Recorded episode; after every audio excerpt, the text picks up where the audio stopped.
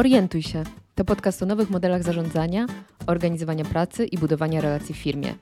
Mówimy o tym, bo wierzymy, że sukces finansowy firmy może iść w parze ze szczęściem i osobistym spełnieniem. Cały ten sezon będzie oparty na ośmiu atrybutach nowego modelu zarządzania. W kolejnych odcinkach będziemy opowiadało o doświadczeniach, eksperymentach i metodach, które charakteryzują organizacje turkusowe. Ja nazywam się Polina Grabowska i pracuję w firmie Syzygy Warsaw. Pełnię tutaj rolę wewnętrznego coacha, pomagam nam w komunikacji, w budowaniu relacji w zespołach i całej organizacji, a od pewnego czasu opowiadam o naszej kulturze na zewnątrz naszej firmy. A ja nazywam się Ewa Bocian i jestem założycielką firmy Conscious Organization. I w tej firmie pomagam organizacjom współtworzyć zmiany z tradycyjnego modelu zarządzania na bardziej ludzkie sposoby organizowania pracy i budowania relacji. Generalnie zmieniamy to, co kiedyś się sprawdzało, a teraz stało się naszym blokerem i powstrzymuje nas przed tworzeniem efektywnego biznesu. I do tego odcinka zaprosiłyśmy Marcina Stasiaka z ZG Warsaw, który poza byciem deweloperem w jednym z zespołów klienckich jest też um, opiekunem kilku ról na poziomie ogólnofirmowym. I z nim rozmawiamy o historii zespołu Fuksja, w którym jest bardzo dużo ciekawych wątków odnośnie tego, jak zmieniał się ten zespół z tradycyjnego hierarchicznego na samoorganizujący się. I będziemy rozmawiały o tym, jak wygląda proces, jakie były przeciwności, które stały przed nimi i mogą też stać przed Wami na drodze do tego, aby przejść przez tę zmianę. I dotkniemy również tematu, w jaki sposób dążyć do tworzenia sieci zespołów, a nie tylko krążących wokół siebie oddzielnych bytów. To zaczniemy check-inem, żebyśmy mogli wylądować w tym miejscu, w którym jesteśmy. Takim najprostszym pytaniem, czyli z czym zaczynamy? Ewa, może ty zaczniesz.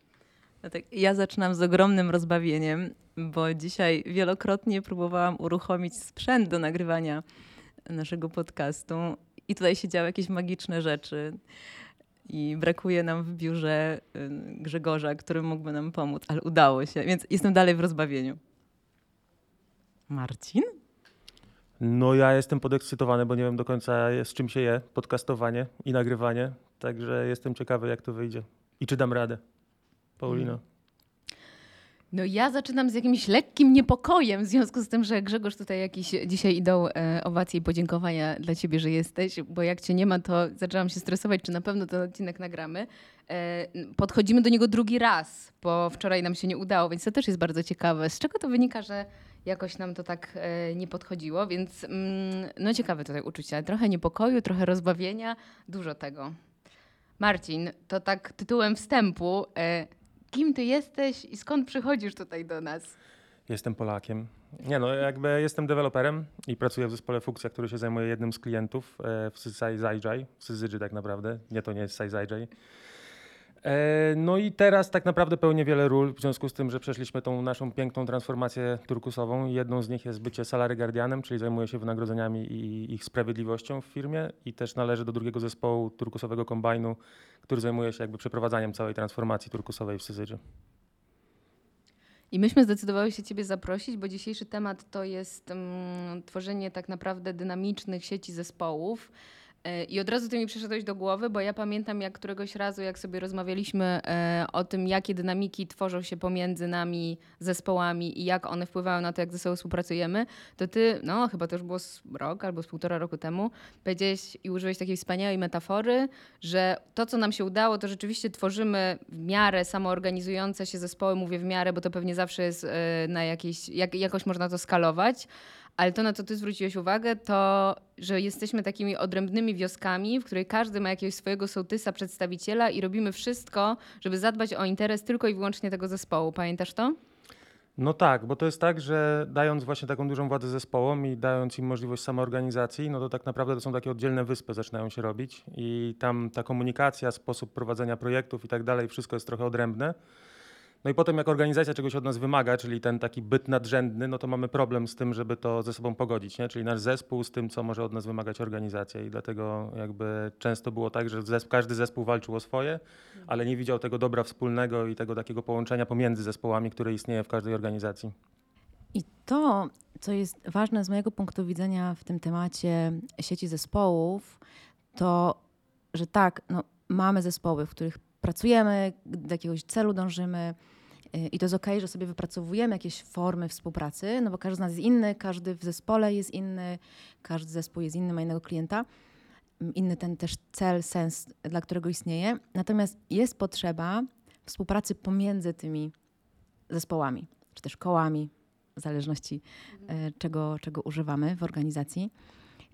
I z mojej perspektywy to jest bardzo trudny temat i może dlatego tak nam długo szło, żeby w końcu usiąść do nagrania, bo jak my się dobrze czujemy w naszym zespole, no to jakoś tak nie bardzo chcemy wychodzić poza. I komunikowanie się z innymi jest trudne. I później jeszcze ten, jak powiedziałeś, nadrzędny byt, cała organizacja czegoś od nas wymaga. Ale my tu przecież mamy się samoorganizować, mamy mieć tą władzę, autonomię. I jak pożenić tą władzę autonomię ze współpracą i dążeniem do jednego wspólnego dobra i stworzeniem jakiejś bazy praktyk i ustaleń, zasad, żeby całość mogła płynnie współpracować. I to jest chyba takie główne pytanie, z którym mam wrażenie wiele organizacji się zderza. Yy, więc też pomimo, że trudny temat, to trochę czekam na to, co się nam tutaj wydarzy. I zastanawiam się nad tym, Marcin, jak to teraz u Was wygląda? No bo przeszliście długą drogę, ale chciałabym się dowiedzieć, gdzie jesteśmy, nie? Gdzie Wy jesteście? I co działa, ale może też to nie działa. Ale pytasz o zespół w tym momencie, czy o to, w jaki, jak jesteśmy osadzeni w organizacji zespołowo? Ja mam taką propozycję, żebyśmy sobie najpierw pogadali o Fuxi jako zespole, który jest dedykowany dla jednego klienta i żebyś to opowiedział, jak to dzisiaj wygląda, jak jesteście zorganizowani, jakie są odpowiedzialności, jaki jest w ogóle cel waszego istnienia, tak żebyśmy sobie przeszli może, może nietypowo od tego, jak jest dzisiaj, do tego, jak to wyglądało wcześniej i jaką drogę zrobiliście. Ale ten temat, o którym mówisz, czyli zespół versus organizacja, to jeszcze sobie też zostawimy potem na deser. Dobra. No dobra, no to teraz w funkcji jakby no jesteśmy zorganizowani rolami, w sensie cały zespół tak naprawdę jest podzielony na odpowiedni zbiór kompetencji i potem ten zbiór kompetencji jest jakby zebrany jakby w rolę. Tak naprawdę e, byliśmy na początku jednym zespołem Fuksja, który zajmował się po prostu jednym klientem i tam mieliśmy wszystkie role zgromadzone, czyli tam deweloperów, e, designerów, e, ludzi zajmujących się biznesem, ludzi zajmujących się project managementem i to było ubrane w rolę. Natomiast teraz przez to, że mamy jakby więcej projektów, pojawiło nam się w zespole od tego właśnie tego samego klienta, którym się zajmujemy do tej pory, to podzieliliśmy się na dwa jeszcze dodatkowe kręgi w środku w Fuksji. I te dwa dodatkowe kręgi są zgromadzone wokół jakby takich em, trochę oddzielnych sensów istnienia, e, bo ten sens sens istnienia funkcji jest po prostu e, zajmowanie się klientem, natomiast jakby sensem istnienia tych dwóch kręgów, które są w środku jest dostarczanie jakiejś wartości temu klientowi i wiedzieliśmy, że to jest trochę inna, jakby każdy z tych zespołów wymaga trochę innych ról i trochę innych kompetencji, dlatego musieliśmy to podzielić, więc mamy właśnie taką teraz strukturę. No a jak to się dzieje, że wy w zespole wiecie, że któryś z tych, z tych podzespołów, takich nazwijmy, no, tych dodatkowych kręgów, będzie właśnie wymagał tych innych ról? Kto o tym decyduje? Jaka jest różnica pomiędzy jednym zespołem a drugim? Jakby jak wygląda cały ten proces też rozmawiania między sobą? Bo to, co mi się wydaje zawsze ciekawe, no to jak do tego dochodzi, że, no bo trzeba ostatecznie podjąć decyzję i to, z czym my się zawsze spotykamy, mówię my tutaj wszyscy, jak siedzimy w kontekście rozmawiania o turkusie, że to nie jest o tym, że wszyscy podejmują decyzje i że my głosujemy albo cokolwiek takiego robimy. Więc jak słyszę, że opowiadasz o tym, że właśnie musieliśmy podjąć jakieś decyzje, no to jak to się wytwarzało? No to jest właśnie w dużej mierze kwestia podejmowania tych decyzji i tego, że e, nie wszystkie decyzje, nie wszystkie decyzje powinny być podejmowane na, e, na e, poziomie całego zespołu, bo mieliśmy po prostu kilka różnych projektów i te projekty wymagały swoich oddzielnych decyzji i też wymagały swoich oddzielnych ceremonii projektowych, no bo wiadomo, że każda, każdy projekt ma jakieś daily, ma jakie, jakieś retro i tak dalej.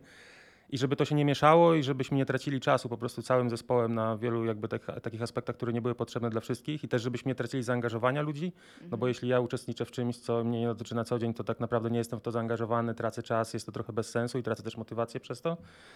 No więc podzieliliśmy, jakby zespołowo podjęliśmy decyzję, żeby to podzielić w ten sposób. Natomiast zakładam, że normalnie byłoby w odpowiedzialności takiej roli jak Roles Master. I to jest taka rola, którą mamy w organizacji, w zasadzie każdy zespół ma taką rolę i ona jest odpowiedzialna jakby za identyfikowanie właśnie e, potrzebnych kompetencji, ubieranie tego w rolę e, i ewentualnie jakby proponowanie tych ról odpowiednim członkom organizacji. Oczywiście to się dzieje, dzieje też w drugą stronę, czyli każdy członek organizacji może zauważyć, że jest jakaś potrzeba na wykonywanie jakiejś roli i ją sobie wziąć po prostu. A kto jest, czy też jaka rola jest opiekunem całego, całej funkcji? Nie mamy opiekuna całej fuksji. To jest raczej właśnie taki, taka ciekawa rzecz. No wiemy, że na przykład w hol- holokracji jest Circle Lead, nie? I on jest odpowiedzialny jakby za te główne aspekty prowadzenia zespołu. E, U nas to jest podzielone na trzy role w zasadzie. Taki typowy Lead e, holokracjowy jest podzielony na trzy oddzielne role. Jedna to jest Roles Master, druga to jest Team and Finance, and Budget Guardian i trzecia to jest e, Team Strategy Guide. No i przyjęliśmy sobie taką zasadę, że jedna osoba nie powinna pełnić wszystkich tych trzech ról naraz. U nas to jest rozdzielone pomiędzy trzy osoby w zasadzie. Ja jestem Roles Masterem, e, mamy kolegę, który jest odpowiedzialny za Team Strategy Guide'a i koleżankę, która jest odpowiedzialna za Team Finance and Budget Guardiana.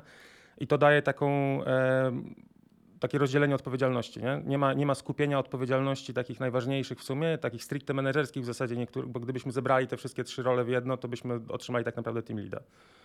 Więc chcieliśmy to rozdzielić i tak naprawdę wszyscy się opiekujemy funkcją, ale opiekujemy się funkcją wszyscy dlatego, że właśnie czujemy to zaangażowanie. A to zaangażowanie czujemy dlatego, że mamy te role, które faktycznie nas dotyczą i nikt od nas nie wymaga robienia rzeczy, które na co dzień nas nie dotyczą i jakichś takich, nie wiem, no, robienia dupogodzin tak zwanych. Nie?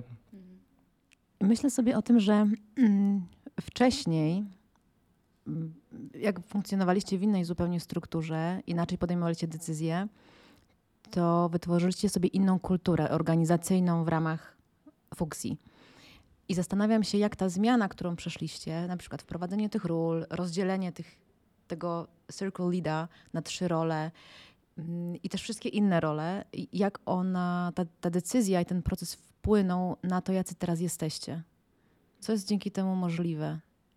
No, główna rzecz, którą ja widzę, która tak naprawdę wpływa na wiele aspektów pracy takiej codziennej, to jest zaangażowanie. W sensie widać faktycznie po, po ludziach ogólnie, że są zaangażowani w to, co się dzieje jakby w zespole i jakby zależy im na tym, w którą stronę zespół idzie.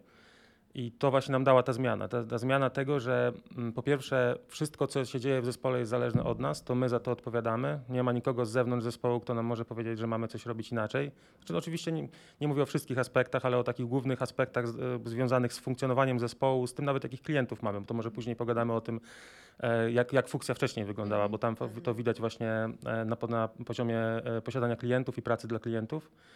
Natomiast e, no właśnie to jest to, zaangażowanie i przez zaangażowanie też motywacja do pracy i też jakby znajdowanie rozwiązań i też ta chęć do tego, żeby nie tkwić w tym status quo, czyli mamy jakąś sytuację do rozwiązania, no to nie, nie robimy tego cały czas tak samo, bo tak po prostu się to robi, tylko szukamy tego, żeby jak najlepiej jakby po pierwsze dostarczać jak największą wartość, a po drugie, żebyśmy my sami czuli się komfortowo z tym, co robimy. Czyli żeby się nie przepracowywać i tak dalej, i tak dalej. I to, jest, I to widać faktycznie w zespole. Teraz ten zespół jest zupełnie inny niż był no nie wiem, dwa lata temu, no bo powiedzmy, że rok temu to jeszcze faktycznie już zaczynaliśmy przechodzić tą zmianę. No dobra, no to może właśnie jakbyś mógł nam opowiedzieć, jaki on w takim razie był i y, od z jakiego punktu startowaliście? No ogólnie Syzygy przed tym, przed momentem e, tej transformacji turkusowej, no to była klasycznie zarządzana firma i zespół Fuksja to był takim zespołem, do którego wszystkie spady, że tak powiem, trafiały, prawda? Czyli jeśli był jakiś klient, który był za mały do tego, żeby utworzyć dla niego zespół, no to Fuksja dostawała tego klienta. No ale Fuksja też była zespołem, więc też musiała mieć jakby programistów, e, designerów i tak dalej. No i żeby tych programistów, designerów i tak dalej utrzymać, musieliśmy mieć odpowiednią ilość tych małych klientów, żebyśmy mogli jakby no, utrzymać nasz zespół. To powodowało, że byliśmy trochę taką agencją w software house. W tym sensie, że mieliśmy jakby budżet swój i ten budżet musieliśmy cały czas jakoś tam e, dokoptowywać, jakieś nowe rzeczy, jakieś nowe elementy, jakieś nowe przychody po to, żebyśmy mogli sobie jakby wypłacić swoje pensje. No i to też powodowało, że e, mieliśmy takie podejście opieki nad zespołem, w sensie mieliśmy kilka osób, które były bardzo zaangażowane w to, żeby ten zespół funkcjonował i one się opiekowały, rozta- roztaczały opiekę nad całą resztą zespołu, a cała reszta zespołu tak naprawdę jak takie trochę kurczaki bez, bez głowy e, siedzieli i wykonywali tylko jakby swoją robotę i te taski, które spływały. E, No i to spowodowało, że w momencie tej turkusowej transformacji, tak jak inne zespoły mogły sobie działać e, na, tam, nie wiem, w Scrumie, w Kanbanie czy w czymkolwiek innym dla jednego klienta, my cały czas mieliśmy to rozdwojenie jaźni, nie? bo z jednej strony mówimy sobie, zmieńmy współ, sposób współpracy z klientem, bądźmy wymagający dla klienta, traktujmy klienta jako partnera, a z drugiej strony jesteśmy zespołem, który jest trochę agencją w firmie, ma wielu różnych klientów, wiele różnych stawek godzinowych, to wszystko musi się sklejać, więc cały czas jakby szyliśmy, byliśmy trochę firmą w firmie. I tak naprawdę w pewnym momencie, już nie pamiętam jak to się wydarzyło, ale osiągnęliśmy taką masę krytyczną, w której stwierdziliśmy, że my też chcemy mieć jednego klienta że prawdopodobnie nie znajdziemy sobie go sami, bo nie mamy jakby biznesowych kompetencji w zespole, więc musimy znaleźć jednego klienta, który jest najbardziej rokujący w naszym, jakby w naszym zespole spośród tych wszystkich klientów, których mieliśmy do tej pory, no a reszcie po prostu podziękować. Nie? I to jest takie antyintuicyjne, bo tak jak wcześniej chcieliśmy jak mieć na jak najwięcej klientów, żeby mieć jak największe bezpieczeństwo, tak teraz poszliśmy trochę jakby z klifu i zrezygnowaliśmy ze wszystkich praktycznie klientów, zostawiliśmy tylko jednego i tego jednego klienta rozwijamy do dzisiaj i on jest jednym, no w sensie tak, jeśli, jeśli, jeśli chodzi o rozwinięcie klienta samego w sobie, to jest tak na średnim poziomie organizacyjnym w tym momencie i my też mu jakby w tym pomagamy jako zespół, więc e, to jest ta, ta, ta, ta- transformacja jest naprawdę duża, w sensie jeśli chodzi o sam zespół, bo z takiego właśnie typowo agencyjnego podejścia i e, wręcz, że nie mieliśmy project managerów, tylko mieliśmy accountów, jakby wszystko, komunikacja przez, do, z klientem odbywała się przez accountów, nie przez e, członków zespołu, do takiego zespołu, w którym wszyscy rozmawiamy z klientem, traktujemy się jako partnerzy i tak naprawdę każdy ma swoje określone odpowiedzialności, w których czuje kompetencje i nikt nie czuje odpowiedzialności za kogoś innego, co jest też ważne, nie? że jakby dajemy sobie tą szansę, żeby każdy z nas mógł robić to, co uważa za słuszne i jakby e, i nie zrzucamy tej odpowiedzialności za siebie na innych. A ty widzisz, y, co na przykład kiedyś było możliwe, a dzisiaj już nie jest możliwe? Z takiego, bo chodzi mi o taki punkt widzenia, że y, może kiedyś też było coś dużo bardziej wartościowego niż jest teraz. No to właśnie dokładnie to, nie? czyli zrzucanie odpowiedzialności za siebie było na łatwiejsze innych. To było kiedyś. łatwiejsze zdecydowanie, no bo jeśli, mo, mo, mo, jeśli można było się tak ustawić, że można było wykonywać komfortowo swoją pracę i zadania, a ktoś inny myślał o tym, jak to sprzedać, jak to, e, jak to potem poukładać, e, priorytetyzował to za nas i tak dalej. Także bycie programistą było trochę jak takim byciem pączkiem w maśle, nie? no bo nie, nie, ja nie musiałem się kontaktować z klientem, jeśli nie chciałem, wszystko przechodziło przez filtr kogoś innego, jakby to jest właśnie takie, takie typowe agencyjne podejście, w sensie, które ja przynajmniej kojarzę z wcześniejszej firmy, w której pracowałem, że właśnie jakby tak programista jest traktowany jako taki, Robi taski, robi taski, koduje. jakby nie można też mu zawracać głowy e, Mhm. komunikacją z klientem, bo jeszcze nie daj Boże coś odpowie niedobrego klientowi, a Mhm. tego przecież nie chcemy, więc tak, jakby tak traktujemy go trochę jak takie dziecko we mgle, nie? Y, Ciekawa jestem, w jaki sposób to wszystko jest zagnieżdżone w organizacji. Bo wyobrażam sobie, że wy podjęliście swoje decyzje, ale inne zespoły podejmowały swoje decyzje, ale jednak jesteście wszyscy CZG i jest jakiś fundament. I ta turkusowa zmiana też idzie bardziej z ogólnej organizacji niż, jak rozumiem, z któregoś zespołu deweloperskiego. Więc jak wy się teraz, jak funkcjonujecie w ramach całego CZG i jak to się zmieniło może w czasie? No to jest ciekawe, bo to jest tak, że to jest trochę chaotyczne i to nie jest tak, że my mieliśmy jakby że jako syzydży jakiś chyba konkretny plan, w sensie taki umorzony od, od A- do B, w jaki sposób przejść od organizacji takiej zwykłej do turkusowej, co nam to darzy, z- jakby w sensie w jakim miejscu wylądujemy, jeśli faktycznie sa- zespoły się będą samoorganizować. To jest tak, że e, dostaliśmy narzędzia, dostaliśmy, każdy dostał piaskownicę, każdy zespół tak naprawdę trochę swoją, albo w zasadzie może dostaliśmy wspólną piaskownicę, ale każdy zespół się rozszedł po swoich kątach i tam zaczęliśmy się bawić w, jakby w, e, w tworzenie tych zespołów. I teraz jak sobie na to spojrzę, no to myślę sobie, każdy zespół jest faktycznie samo zorganizowany. Nie ma zespołów, które wydaje mi się korzystają jakby z pomocy z zewnątrz, znaczy korzystają z pomocy z zewnątrz, ale nie wymagają tej pomocy do tego, żeby na co dzień funkcjonować. Eee, I pewnie każdy zespół miał też inną, inną drogę do tego, żeby dojść do tego miejsca, w którym jest teraz, ale to też jest naturalne, bo po pierwsze tam są oczywiście inni ludzie, ale po drugie to jest też tak, że każdy klient jest inny w Syzyrii. Każdy klient ma też inną świadomość tego, w jaki sposób chce pracować i my trochę się musimy też jakby naginać, znaczy naginać, no musimy jakby w jakiś sposób znaleźć taki wspólny język z klientem i dla każdego klienta to będzie trochę inny język. Natomiast jakby tak naprawdę organizacyjnie, jak dopiero dojrzeliśmy tak turkusowo, że tak powiem, albo w tym samozarządzaniu, organizacyjnie zaczęliśmy wychodzić właśnie z inicjatywami typu ustalenie zasad, wspólnej konstytucji i tak dalej i teraz to wszystko jest jakby łączone w jedną całość. Ale mam wrażenie, że na samym początku, no to raczej to była kwestia taka ewolucyjna zespołów, nie? Czyli po prostu to są takie, tutaj macie próbówkę jedną, próbówkę numer dwa, próbówkę numer trzy, proszę, róbmy to i zobaczymy, co się stanie. I to też jest spoko, bo to jest podejście zwinne, no ale to wymaga bardzo dużej e, to wymaga oddania bardzo dużej odpowiedzialności i takiej autonomii e, ludziom. Coś, co wcześniej jakby nie było możliwe. A co było najtrudniejszego dla was jako zespołu w ramach CZG w tym procesie?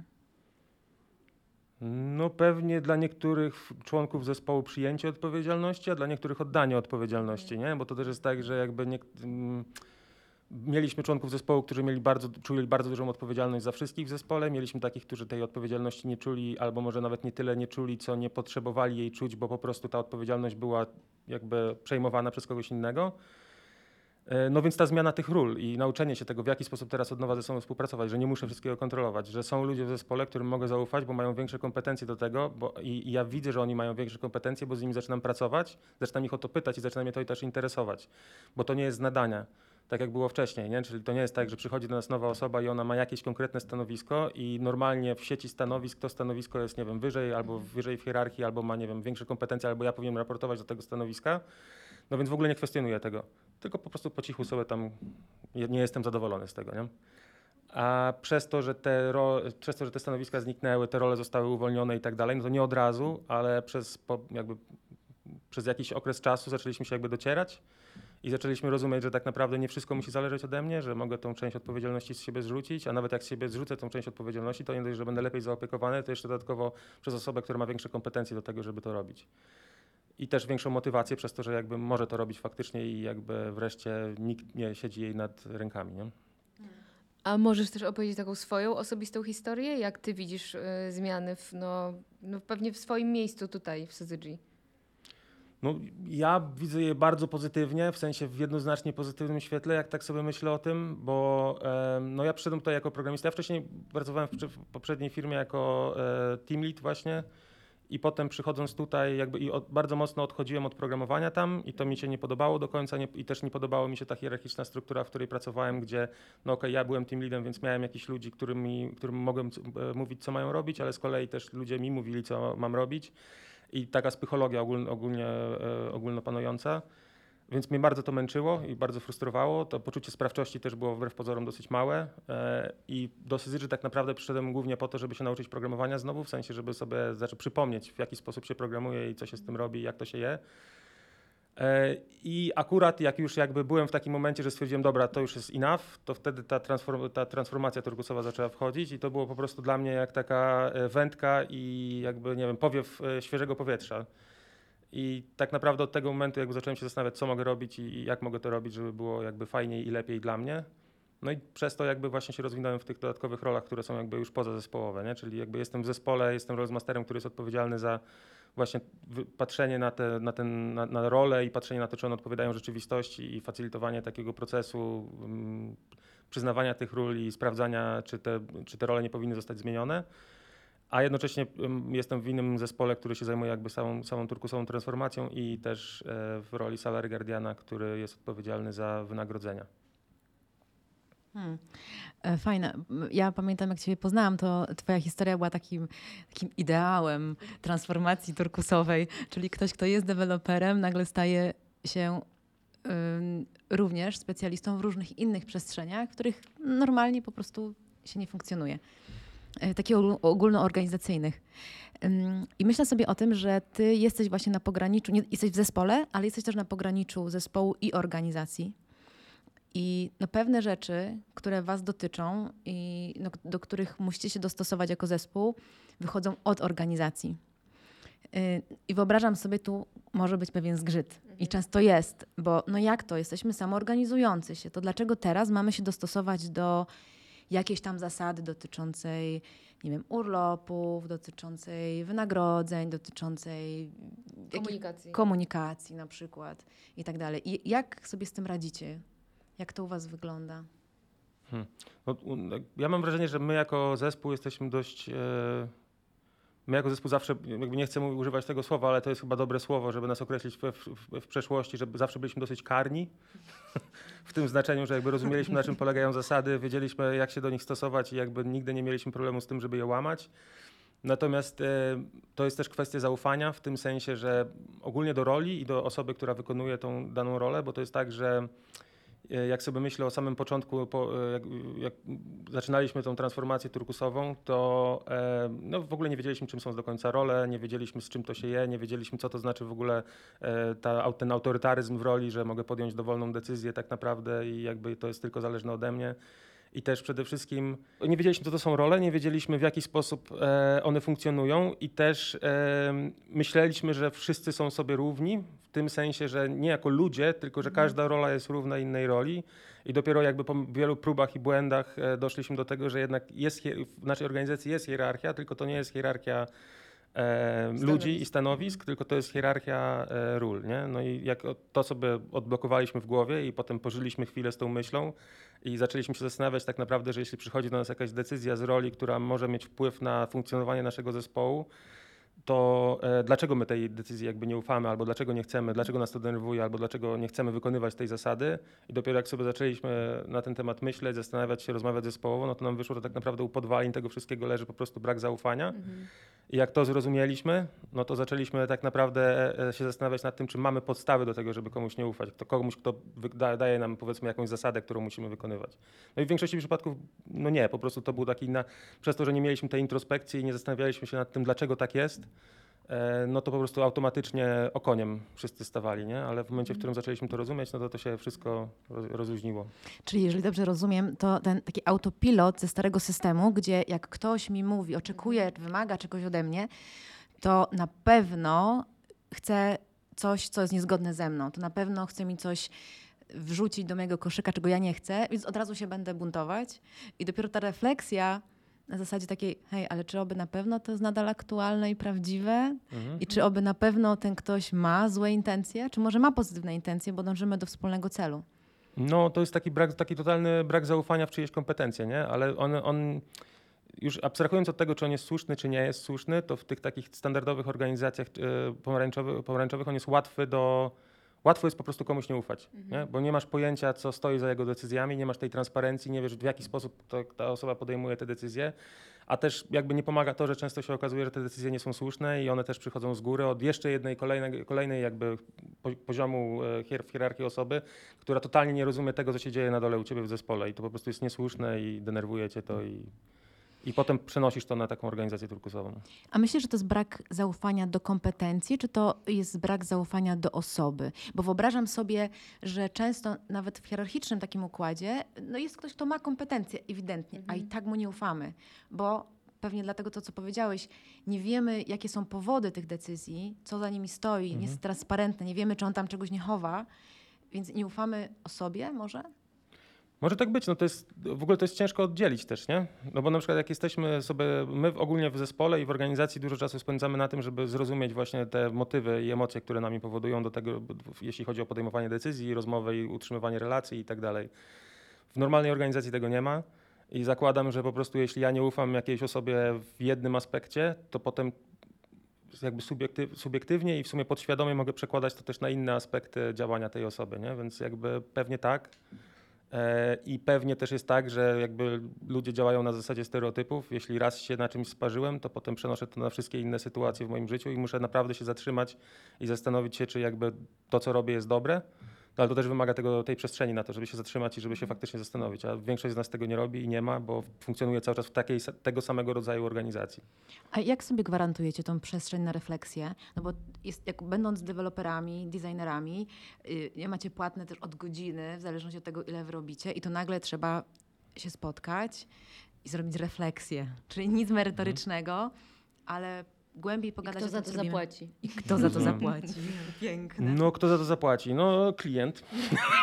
nie no, jakby to jest tak. To, że my dbamy o to, w jaki sposób pracujemy, o nasz komfort psychiczny i to, e, że sobie zaczynamy ufać coraz bardziej i jakby nie kwestionujemy swoich decyzji, jesteśmy zaangażowani nawet w decyzję kogo innego, to jest z korzyścią dla klienta, bo wykonujemy tak naprawdę dla niego pracę, lepszą pracę e, i wykonujemy tą pracę bardziej efektywnie. Nie? Więc ja nie widzę powodu, żeby praca nad tym, w jaki sposób zespół funkcjonuje, nie była opłacana przez klienta. Inne pytanie jest pewnie, jakby w jaki sposób to klientowi przekazać. No i z reguły to jest po prostu, jakby rozliczamy się godzinowo, prawda? I w tej godzinie, tej stawce godzinowej, w której się rozliczamy, mamy jakby narzut odpowiedni na to, że nie wiem, pracujemy nad czymś, mamy warsztaty. Tak samo jak mamy narzut na to, że robimy daily, retro i inne ceremonie projektowe, tak samo mamy narzut na to, że raz na jakiś czas musimy porozmawiać o tym, że nie wiem, Zenon się pokłócił z Małgosią. I jak często macie takie spotkania? Czy to jest coś regularnego, czy to jest coś, co gdy czujecie potrzebę, to organizujecie i to jest, nie wiem, dwie godziny sesji, cały dzień warsztatów. Jak to się u Was sprawdza? Znaczy, My ogólnie zaczęliśmy od tego, że mieliśmy taką sytuację z projektem, jednym z naszych projektów, który był dosyć e, ciężki. Em, no bardzo zmęczył nasz zespół. Ogólnie mieliśmy bardzo dużo takich e, konfliktów już na tle nawet osobowym, a nie, e, a nie tylko e, jeśli chodzi o same role, czy tam projekt, czy kompetencje. Jakby mieliśmy bardzo duży problem, żeby się dogadać po prostu. No i w tym momencie e, wyszliśmy e, w zasadzie turkusowy kombajn właśnie w postaci tam między innymi Pauliny i naszego wielce panującego prezesa. Żartuję oczywiście. Nie mamy prezesów, jesteśmy turkusowi. E, zrobiliśmy taki Ale warsztat. tak zabrzmiało trochę z takim przekąsem, muszę powiedzieć. Odwieczny, Nie, to jest odwieczny żart. Mhm, który robi więcej krzywdy niż pożytku, ale rozumiem, że dalej bawi. Tak? Ja to mam trochę tak. Ostatnio mój klient bardzo y, intensywnie y, doświadczył, jak zatrzymałam proces, ponieważ pojawił się sarkazm. Mhm, I tak zastanawiam się, o czym to mówi. mhm. Ale to, To na sprawy, inną sprawy okazję. między Marcinem a Pawłem. Tak, dokładnie tak. Nie no, ja lubię sarkazm. E, no I dobra, co na ale... tych warsztatach o no więc na tych komunikacji? warsztatach o komunikacji. E, no pogadaliśmy sobie szczerze, e, bez sarkazmu. E, I e, no, doszliśmy do jakichś tam wniosków i jednym z tych wniosków było między innymi to, że e, powinniśmy sobie dać właśnie tą przestrzeń na to, żeby rozmawiać o takich rzeczach. I na początku robiliśmy to regularnie po to właśnie, żeby ta przestrzeń była zawsze zapisana i żeby to nie było tak, że znowu nam to gdzieś umknie, zniknie, bo to jest łatwe do przeoczenia. Jakieś takie problemy właśnie związane z, e, no, ogólnie z relacjami w zespole. No a teraz mam wrażenie, że to już bardziej wychodzi organicznie. Tak naprawdę został nam taki status e, cotygodniowy w zespole, który trwa godzinę. E, Robimy to trochę w, tym, w formie holokratycznego spotkania taktycznego. E, I tam mamy miejsce właśnie na to, żeby jakby podzielić się swoimi napięciami i ewentualnie o nich porozmawiać. I zakładam, że pewnie gdyby była jakaś sytuacja, która wymagałaby szerszego omówienia, to po prostu byśmy się zrobili dodatkowe spotkanie. E, A na początku jak do tego podeszliście? Bo wyobrażam sobie, że mogą nas słuchać y, różne, różni ludzie, którzy są w takich sytuacjach, gdzie w zespole trudno się dogadać, jest odczucie, że nie ufamy sobie nie? i mamy jakieś tam konflikty. To od czego zacząć? Czy trzeba się zamknąć na tydzień w jednym domku, żeby to wszystko przeprocesować? Czy inaczej z Twojego doświadczenia byś polecał? To znaczy, fajnie najpierw jest ustalić sobie jakiś framework i u- jakiś taki, e, zastanowić się nad jakimś takim kontraktem i ogólnymi zasadami, które mamy, jeśli chodzi o komunikację pomiędzy sobą, nie? bo bez tego nie mamy się do czego odwołać. Czyli przykładowo, jeśli zakładamy, że nie zakładamy złych intencji w drugiej osobie, jak zaczynamy z nią rozmawiać, no to fajnie by było sobie postanowić, co to znaczy w takiej komunikacji na co dzień. Jakby to jest głównie widoczne, w, naj, naj, naj, najłatwiej jest to sobie przeanalizować na komunikacji na Teamsach, no bo tam wiadomo słowo pisane, wszystko zostaje, łatwo jest sobie zobaczyć, kto na co odpowiada. No i często ma, widzę jakby problemy związane właśnie z interpretacją czyichś słów, czyli nie odpowiadam na to, co ktoś napisał bezpośrednio, w sensie w takiej formie, jakiej zostało napisane, tylko interpretuję to, a potem odpowiadam na tą swoją interpretację, potem ta druga osoba to zaczyna interpretować, odpowiada na swoją i tak naprawdę rozmawiamy cały czas o czymś obok, więc ten kontrakt taki i, postanowienie sobie, że rozmawiamy tylko o tym, co naprawdę jest napisane, a nie o jakichś swoich fantazjach w głowie, to to, to jest jakby od tego trzeba zacząć, a potem tak naprawdę jeśli to nie działa, no to można pomyśleć o jakichś właśnie warsztatach albo o jakimś takim, takiej dłuższej sesji, bo warsztaty same w sobie nie są czymś, co nagle zmienia człowieka, tylko warsztaty Mm. są przestrzenią do tego, żeby w ogóle zacząć o tym rozmawiać i postawić się w takiej sytuacji, która nie jest codzienna, nie? Czyli na co dzień rozmawiam z kimś na Teamsach, na co dzień rozmawiam z kimś w pokoju, ale jak jestem na warsztatach, to to jest inne miejsce, to jest zupełnie jakby pierwszy raz, kiedy jestem w takim kontekście z daną osobą i mogę z nią porozmawiać w ogóle w innym, in, w innej przestrzeni. No, ja bardzo też wierzę i te warsztaty, które myśmy przygotowali jako eksperyment, one trwały dwa dni w zamknięciu, że razem nocujemy ze sobą i spędzamy te dwa dni rzeczywiście razem. Też żeby nie było takiej możliwości, że kiedy dochodzi między nami do jakiegoś napięcia, że możemy się wymiksować z tej sytuacji szybko. Tylko rzeczywiście decydujemy się wszyscy, zaczynając też właśnie od takiego kontraktu, na co my się umawiamy na te dwa dni i do, i do jakiej pracy jesteśmy gotowi się zaangażować. Więc to myślę, że też było po prostu ważne, że my tam byliśmy i nawet jeśli było trudno, to i tak decydowaliśmy się dalej w tym funkcjonować i coś z tym zrobić. I tak jak Marcin powiedziałeś, no to nie jest jakieś magiczne remedium, tylko to jest taki punkt, trochę ja sobie wyobrażam, jak się chodzi do dentysty on zaczyna tam czyścić próchnicę, no to tam otwieramy tę ranę i zaczynamy ją powolutku czyścić i to zaczyna powoli, powoli wychodzić, a co potem się z tym zrobi i co zespół tak naprawdę z tym zrobi, no to też już jest wola zespołu. Y, Cieszę się, że o tym powiedzieliście, bo ja się często spotykam z takim podejściem, to zrobimy warsztaty i to Mhm. wszystko już zmieni. A tak naprawdę warsztat jest tą przestrzenią, która pokaże pewne rzeczy, która da nam przestrzeń na zastanowienie się, po to, żebyśmy potem mogli zrobić coś inaczej w życiu. Ale z tego, co mówicie, wnioskuję, że mieliście też z zewnątrz facylitatora, z zewnątrz zespołu. Tak, Dobrze tak. No, daje, jakby, tak? No, Paulina i, jakby, i Paweł byli facylitatorami z zewnątrz. E, Jakby to by się nie udało, gdybyśmy Mm. robili to wewnątrz zespołu, dlatego że no, to jest też to właśnie o, o tej zmianie kontekstu, nie? Jakby no, nie możemy w swoim, jak, jak w naszym sosie się coś psuje, no to nie możemy używać tylko swojego sosu, bo to jest bez sensu. Po prostu mieszamy w bigosie i to jest koniec. Piękna metafora. Jesteś mistrzem metafor. To zastanawiam się jeszcze nad tym, w jaki sposób wygląda u Was komunikacja i wymienianie się wiedzą, doświadczeniami pomiędzy zespołami. Nie, bo jedno to jest ta relacja nasz zespół, nasze koło z organizacją, a drugie to jest pomiędzy zespołami, szczególnie deweloperskimi. Mhm.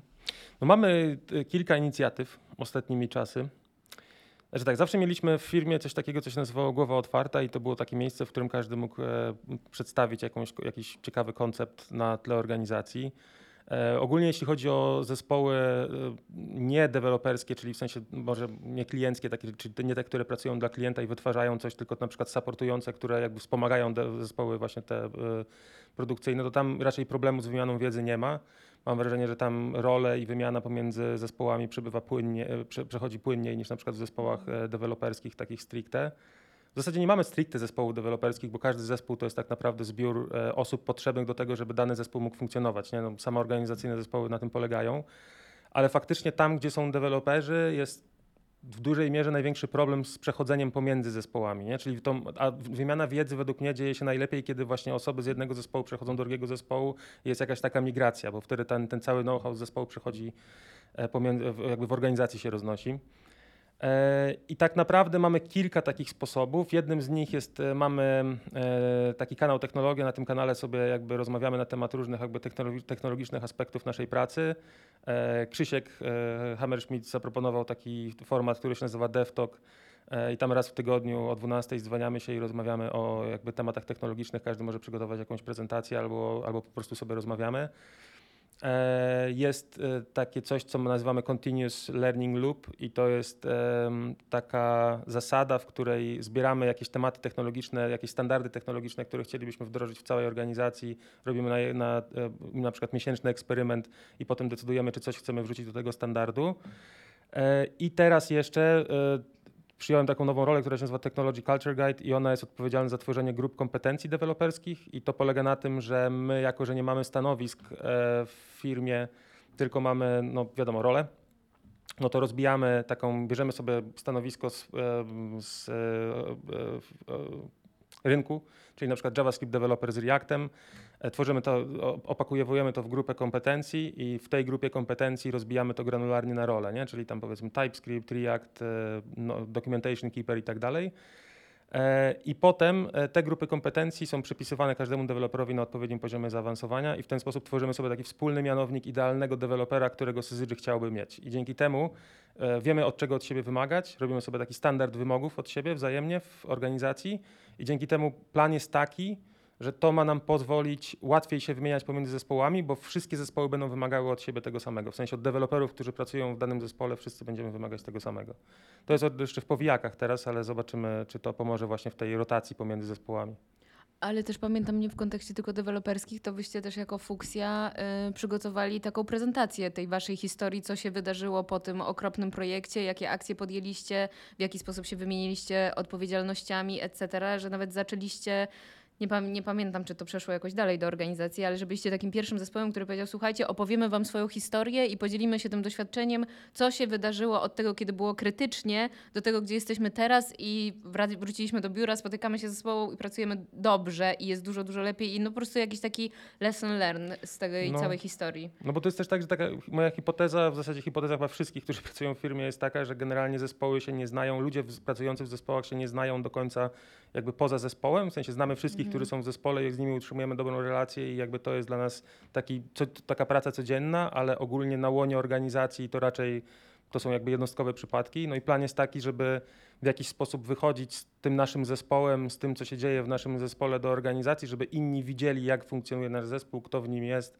e, nad, nad czym pracujemy i tak dalej, bo to też ten, mam wrażenie, że ta, ta, ten, ta niechęć w przejściu z jednego zespołu do drugiego też jakby polega na takiej niewiedzy i w sensie na tym, na tym niewiadomym, nie wyjście ze swojej strefy komfortu, idę do innego zespołu, ale łatwiej byłoby mi tam pójść, gdybym wiedział, czym ten zespół się zajmuje, co ja w ogóle chciałbym robić w tym, w tym zespole i tak dalej, a, a teraz po prostu tego nie ma.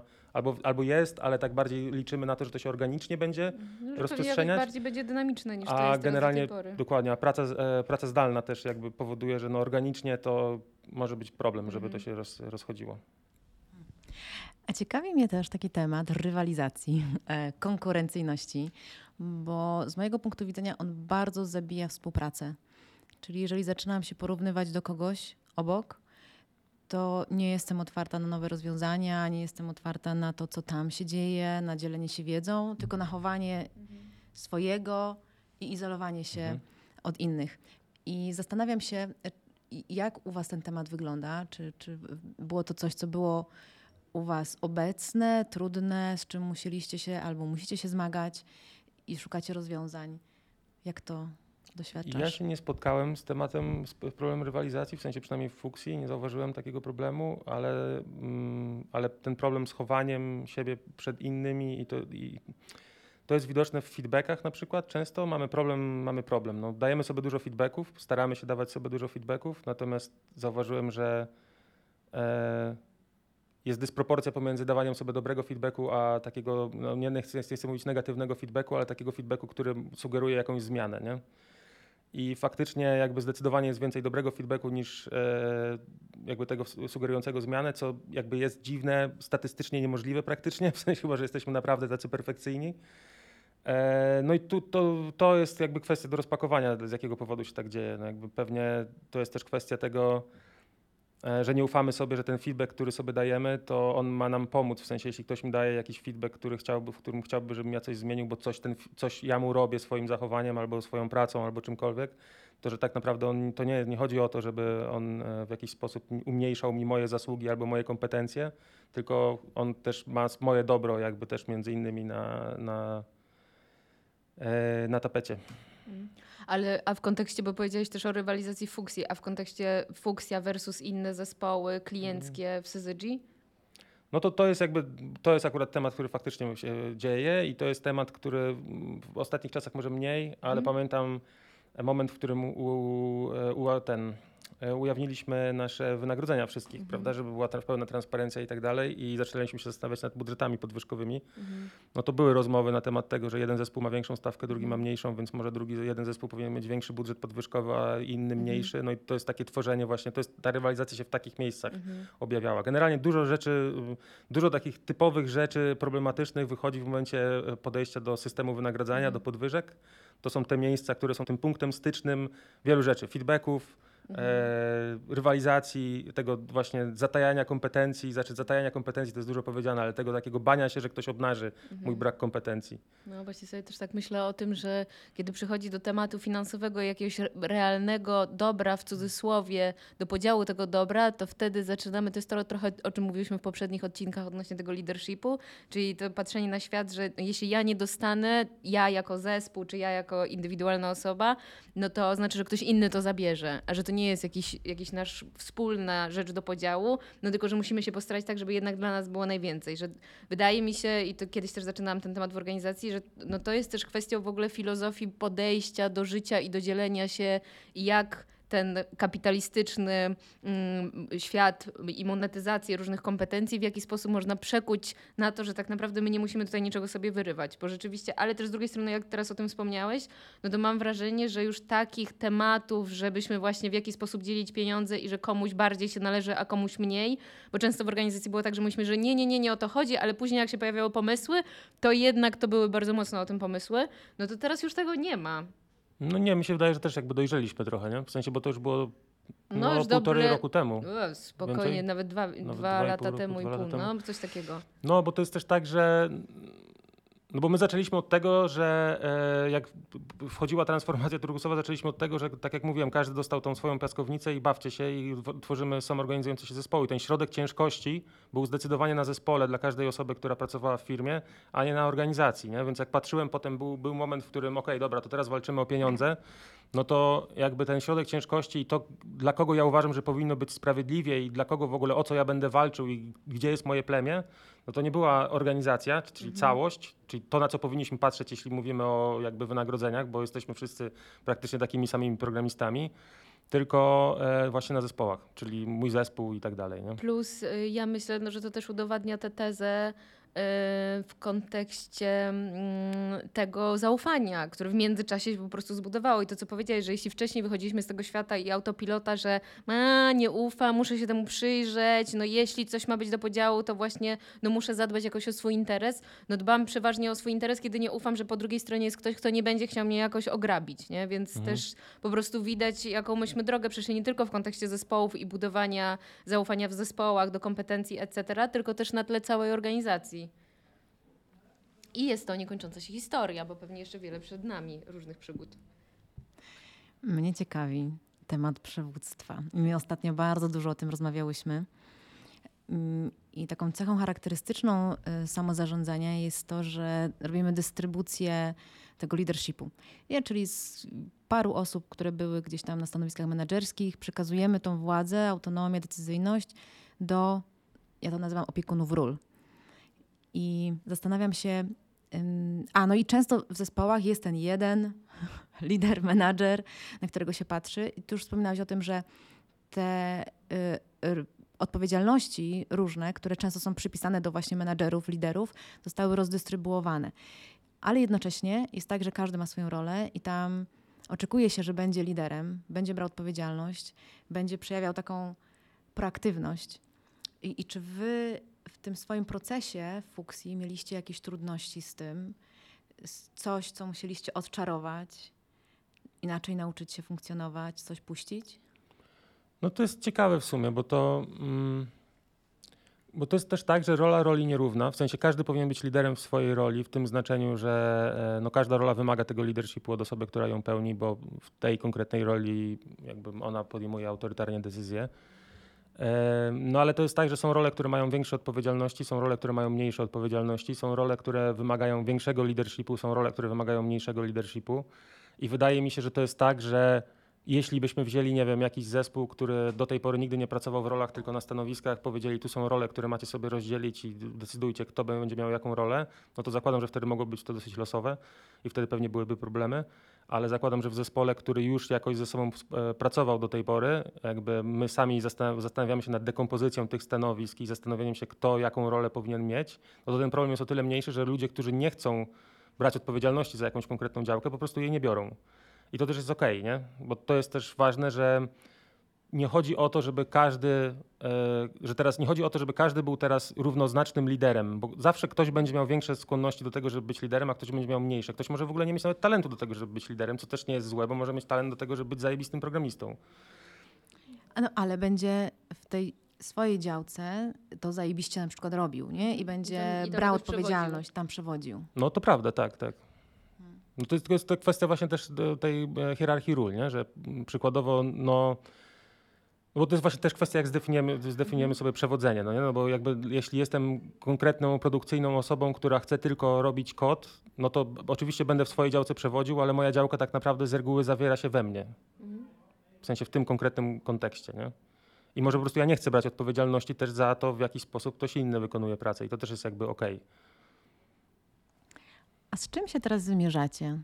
Co jest takiego najtrudniejszego na tej ścieżce? No bo ewolucja samoorganizacji trwa pewnie do końca e, naszego istnienia albo życia organizacji i zespołu. Więc zawsze jest coś nowego. Wiesz, no, zmienia się coś na zewnątrz, zmienia się firma, zmieniają się ludzie, klient. Co jest teraz takiego, co was gniecie? No, chyba świat zewnętrzny i głównie klienci. Znaczy, nie, nie, nie, chcę powiedzieć, że nas gniotą, ale no nie pracujemy z klientami, którzy są w samozarządzających się organizacjach, ani w turkusowych organizacjach, pewnie nawet nie w zielonych organizacjach, więc y, często jest tak, że to jest takie zderzenie światów trochę podczas rozmowy, no bo my żeby wykonywać tą pracę, którą wykonujemy w taki sposób, w jaki chcemy ją wykonywać, chcemy, że- żeby klient był dla nas partnerem, w sensie takim, że my chcemy być partnerem dla klienta i żeby klient traktował nas jako partnerów. I tu się niestety czasami rozjeżdżamy jeszcze i to jest właśnie taki największy challenge teraz, żeby wyedukować, znaczy nie chcę mówić, że wyedukować, bo że klient wymaga jakiegoś, jakiejś straszliwej edukacji czy coś takiego, tylko bardziej chodzi mi o to, że żebyśmy się rozumieli, że my pracujemy trochę inaczej, klient pracuje trochę inaczej i znalezienie wspólnego języka, bo to nie chodzi o to, żeby klient teraz był turkusowy, tylko chodzi o to, żebyśmy wiedzieli w jaki sposób efektywnie ze sobą pracować, ale jednocześnie nie tracąc jakby swojej tożsamości, czyli my jesteśmy organizacją samozarządzającą, klient może być jaką chce organizacją, ale żebyśmy na tym punkcie styku e, pracowali efektywnie. A czy jest jakiś taki tip, który mógłbyś dać naszym, naszym słuchaczom? Bo to jest temat, z którym ja się bardzo często spotykam i y, takiego pytania, no dobra, to my sobie tu będziemy coś tam robić, ale jak funkcjonować ze światem zewnętrznym? Coś, co pomaga? No, nie wspominanie o tym nikomu. Ups. Podcast Orientuj się. Nie, no myślę, że znaczy wśród znajomych no to jest jakby ciekawy zawsze sposób rozmowy, znaczy sp- sposób rozmowy, temat rozmowy. No bo to jakby większość moich znajomych na, sam, na samym początku uważa, jak mówię o tym, w jaki sposób pracujemy i tak dalej, że pracuję w sekcie jakiejś i, i że zaraz to się wszystko rozwali i że w ogóle dobrze, dobrze żyj sobie w swoim świecie.